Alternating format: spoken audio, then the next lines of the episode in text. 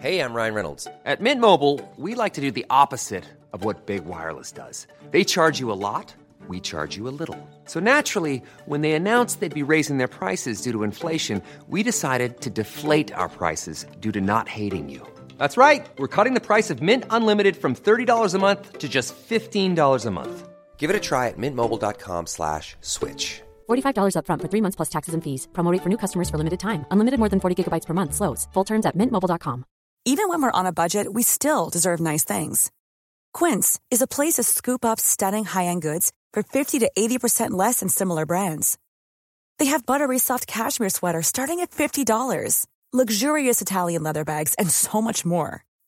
Plus, Quince only works with factories that use safe, ethical, and responsible manufacturing.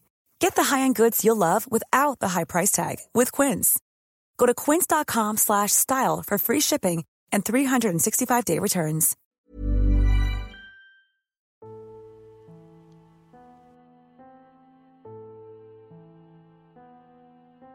Born into a family ruined by scandal, Agnes Pelton, a shy and retiring young woman, became part of New York's lively art scene in the early years of the 20th century. When fame seemed inevitable, Agnes retreated to the California desert, where she lived for the rest of her life, creating scores of luminous and deeply spiritual abstract paintings. Agnes Pelton's story has now been brought vividly to life in a new novel, The Pelton Papers. I must have been 14 when I started telling everyone who would listen that I was going to be an artist. I spent every possible moment of the day drawing pictures, often furtively when I should have been doing my lessons. Sometimes, when rain kept us indoors and prevented our afternoon constitutional, my tutor, Miss Sunder, would bring out the watercolors, and she and I would sit at the big table in the kitchen with a bowl of water between us and share the little pots of paint. At night, when I went to bed, I carried my drawing pad and pencils up to my room with me. I was beginning to understand how the world changed when you rendered it for yourself. Out of the life altering act of beginning to look deeply, I enjoyed a new kinship with everything around me. I felt I was journeying into the soul of each object I drew. I kept this wondrous new experience to myself. That is blasphemy, Agnes, I could hear my grandmother say. Things don't have souls. But I was alive with the knowledge that everything possessed a unique essence and therefore its own self, and was, even if imperceptibly, different from everything else. I'm Rob Weinberg, and in this edition of Historical Fiction, I'm talking to Mari Coates, author of the Pelton Papers, which took her 20 years to write, bringing to life one of the great, yet little known artists of the last century. This is Historical Fiction. Mari, thanks for joining us. Well, thank you, Rob, for having me. I'm really excited about this. Tell us about this extraordinary and unknown artist, Agnes Pelton. Well, she's the most famous unknown artist. People have been discovering her now for many years, and each one thinks that they're the only one who know about her. And in fact, she had a very long career, born in 1881 and died in 1961. She was an early modernist painter, one of the very early ones, and she pursued in her life two modes of painting one of them realistic to make a living, and the other were these abstract paintings they were spiritual vehicles for her. They were her vocational practice, really. But I grew up with the realistic paintings. Um, she painted portraits of my grandparents and their family, and she painted very beautiful landscapes and things like that. And that was that kind of. And then in 1996, I saw a review of a new exhibit, a retrospective on this unknown painter, Agnes Pelton, which made my jaw drop because no one had ever heard of her but us. And it turned out that she painted abstracts, which I had had no idea of at all.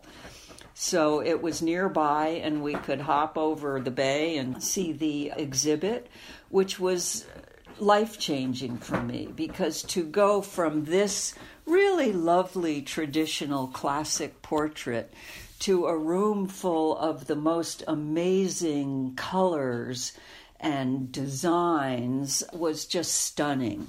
She had a very interesting life. What was it about her life that appealed to you? Well, I always felt a kinship with her. But when I found out her life, the first exhibit was done by a curator called Michael Zakian, and he wrote the catalog for that show. And he's done a spectacular job, about a hundred pages of a biographical sketch. And when I read that, I was just amazed because her life covered so many landmark events in the history of modernism in this country, in America. And I was just fascinated with that. And she was in the very famous Armory Show of 1913. She began painting abstractly earlier than that, really. She studied with Arthur Wesley Dow, the famous teacher who really changed the course of teaching art in America.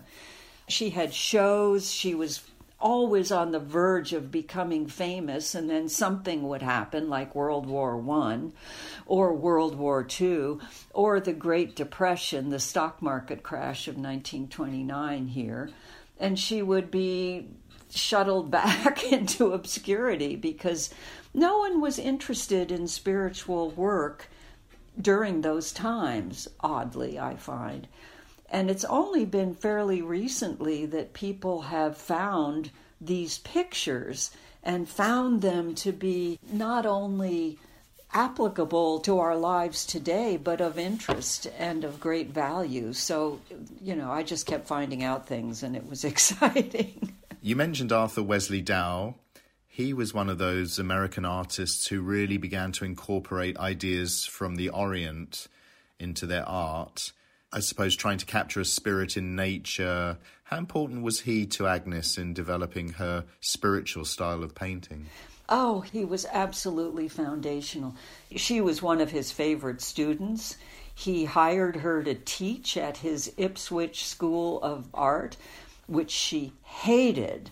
She was such a retiring and shy person, and nobody would listen to her. These women that were, I don't know, doing this as a hobby. She would tell them she looked like she was 14. She was 21, but she looked very, very young. And no one would listen to her, and they only wanted to be around him as a teacher. And she just thought, the heck with this, I don't want to do it. But he was foundational and really established her. And he did the same thing, I believe, for Georgia O'Keeffe, who studied with him 10 years later. I was going to mention Georgia O'Keeffe why do you think Agnes Pelton remained relatively unknown and obscure while Georgia O'Keeffe became such a huge name in world art, really? Uh, well, I think there are several reasons for it. First of all, O'Keeffe had Alfred Stieglitz behind her. He was the first art photographer, really, to make any kind of a name or reputation and he opened the 291 Gallery in downtown New York and became the arbiter of modern art and taste and things like that. And he first showed O'Keeffe, and he also fell in love with her, and she with him. And he photographed her nude and showed those pictures and all of that, which made O'Keeffe almost notorious before her time. But she also had a great gift and was pursuing it in a single minded way and was able to do that because she had Stieglitz's backing and her pictures sold right away. So she had sales behind her, she had Stieglitz behind her, and she had a temperament that enjoyed all the notoriety. Agnes did not at all. And Agnes was painting she was striving to find her way to abstraction while O'Keeffe was working and selling. So Agnes was not really ready to sell those pictures yet. She hadn't really painted them yet. She didn't paint her first real abstract until 1926. So O'Keeffe was able to kind of go on that way, and Agnes was not. And Agnes painted realistically to make a living. So it looked to observers that she really only did one thing. You chose to tell Agnes's story in the form of first person fiction. What led you to treating her story by mixing biography with historical fiction? Was it something to do with her being not so forthcoming about her life in her own letters and papers? Yes, it was. There's so much. We don't know this. We don't know that. We don't know if she met Georgia O'Keeffe. We don't know if she had relationships at all because she never wrote anything down about them.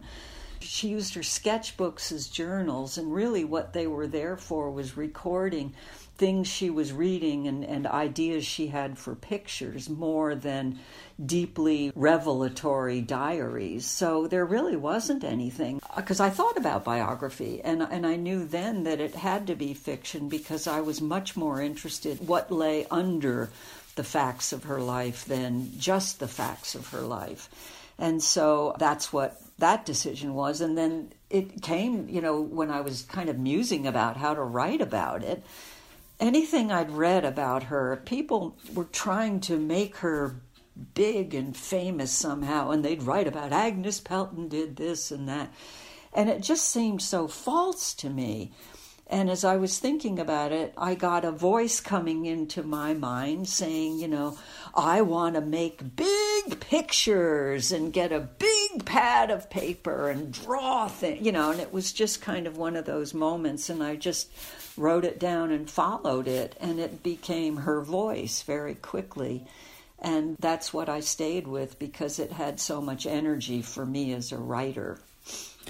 One thing we do know about is that she had two paintings in the famous Armory show, which was one of these seminal moments in the history of modern art where Americans were exposed for the first time to the works of post impressionists and cubists.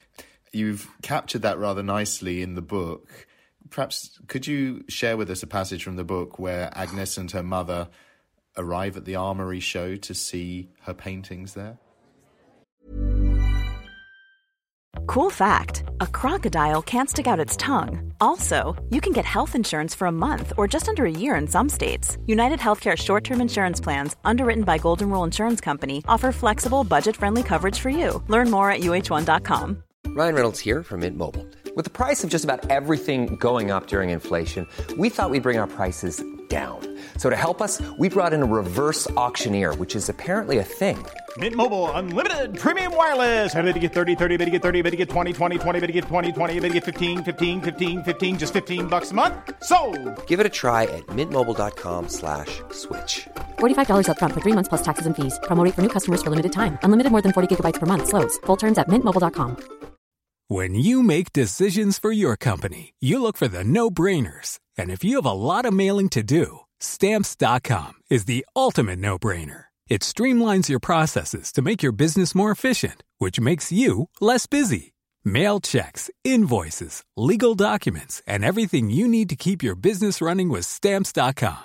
Seamlessly connect with every major marketplace and shopping cart. Schedule package pickups and see your cheapest and fastest shipping options from different carriers with rates up to 89% off USPS and UPS rates. And with the stamps.com mobile app, you can take care of mailing and shipping wherever you are. Make the same no-brainer decision as over 1 million other businesses with stamps.com. Sign up with code program for a 4-week trial plus free postage and a free digital scale. No long-term commitments or contracts.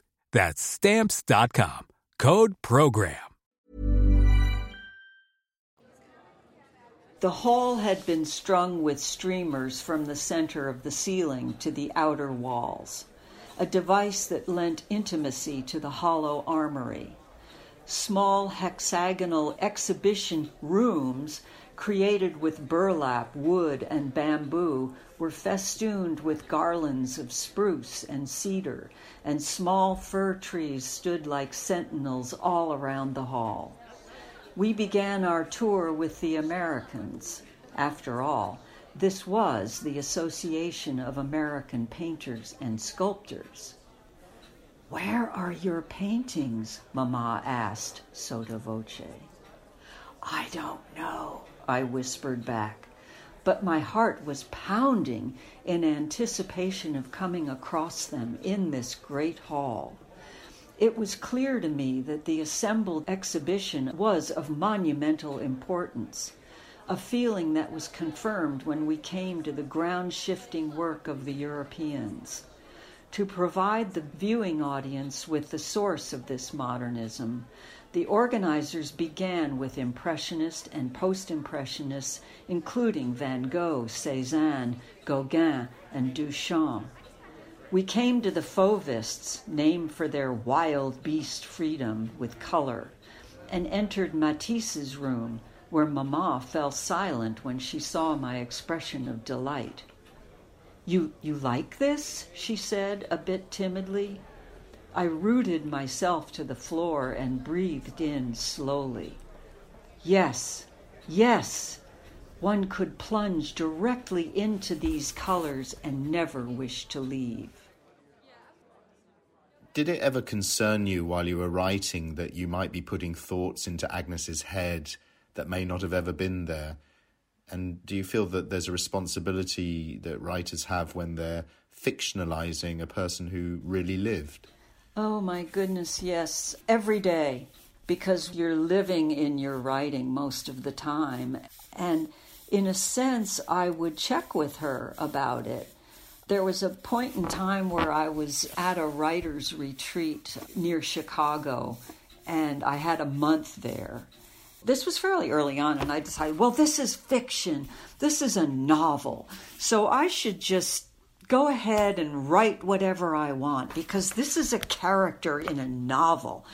And I should make a really commercial love scene. I should make her fall in love with somebody and have a very exciting love scene.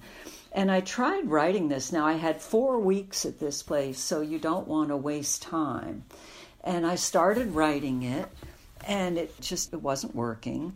And I kept at it, and I kept at it for an entire week. At the end of that week, I just gave up. I just thought, this isn't working. I don't think I can do this.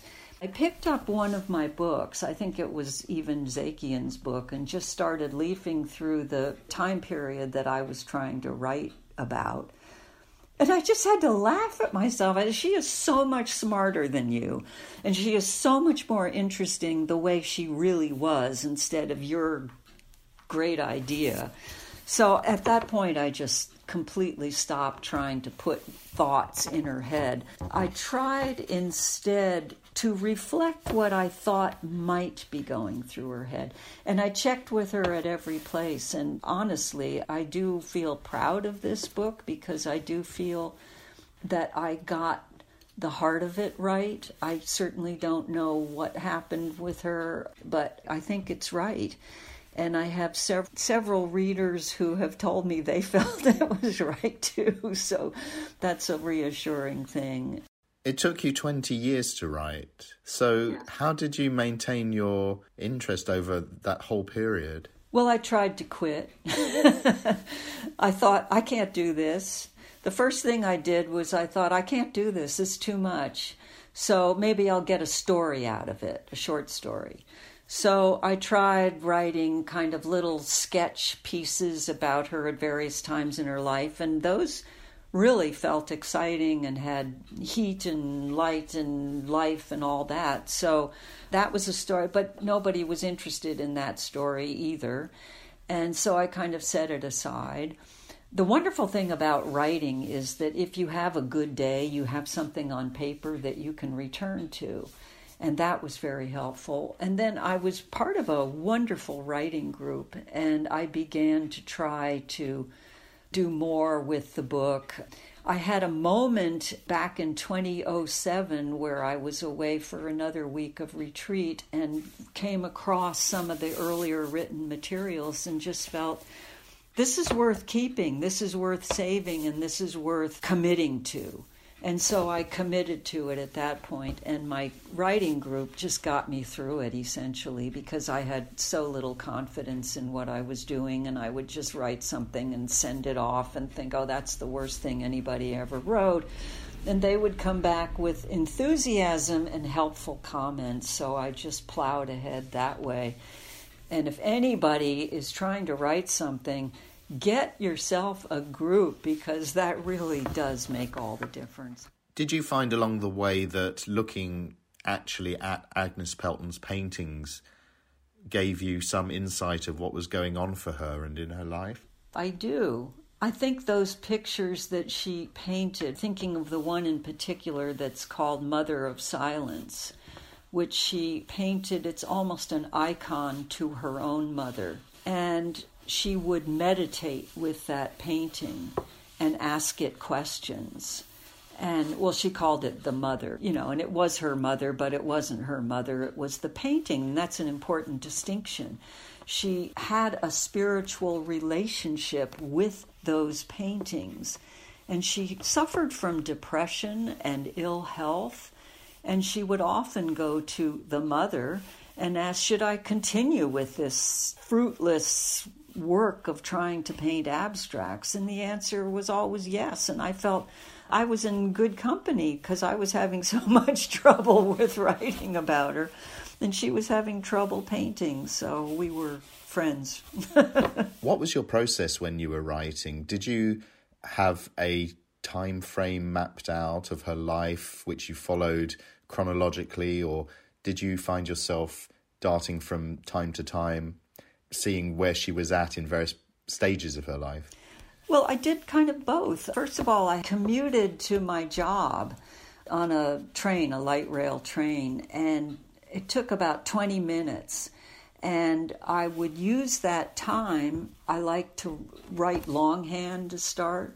And I would just sit on the train and decide, what about Agnes shall I write today? And I would just kind of follow that because the longhand gave me great freedom. It wasn't printed on paper, it didn't lock me into anything. And that was actually the way I really did that for years, and that helped enormously. And I did follow her life, and I had an understanding of her life. And because I am the kind of person who has to tell the whole story, I had to go through her whole life and write the whole thing. The number of pages that remained discarded because I had to write it all out. And then I was able to see what the thread was, what the desire was, what therefore the action was. Each person has to find their own way. It's hard. When you've had such a long relationship with a subject, with a character, a true character from history, and you've spent 20 years of your life writing your novel about her, do you think now that there are other historical figures or people from her life that have captured your interest that you feel might be the basis of another novel or novels? Well, actually, yes. I'm very interested in her mother. Florence Pelton was the person who alerted her father to things going on between their preacher and her mother. She went to Europe to study music and while she was there met Agnes's father and married him in London. Oh, it was at St. Pancras. And I looked up a picture of St. Pancras, and there's this wonderful picture of a tree that is surrounded by headstones. It was something that Thomas Hardy did when he was an architect before he became a writer. And that tree is so fascinating. And I looked at it and I thought, why did she marry this man who was clearly the wrong, not a good husband to her at all? And I thought, oh, to get rid of her name, her name Tilton was notorious. So that interested me, and that's what interests me now. So you're working on another novel? Not yet. I I need 20 years to cook that one. well, best of luck. And Mari Coates, thank you very much for joining us. Thank you.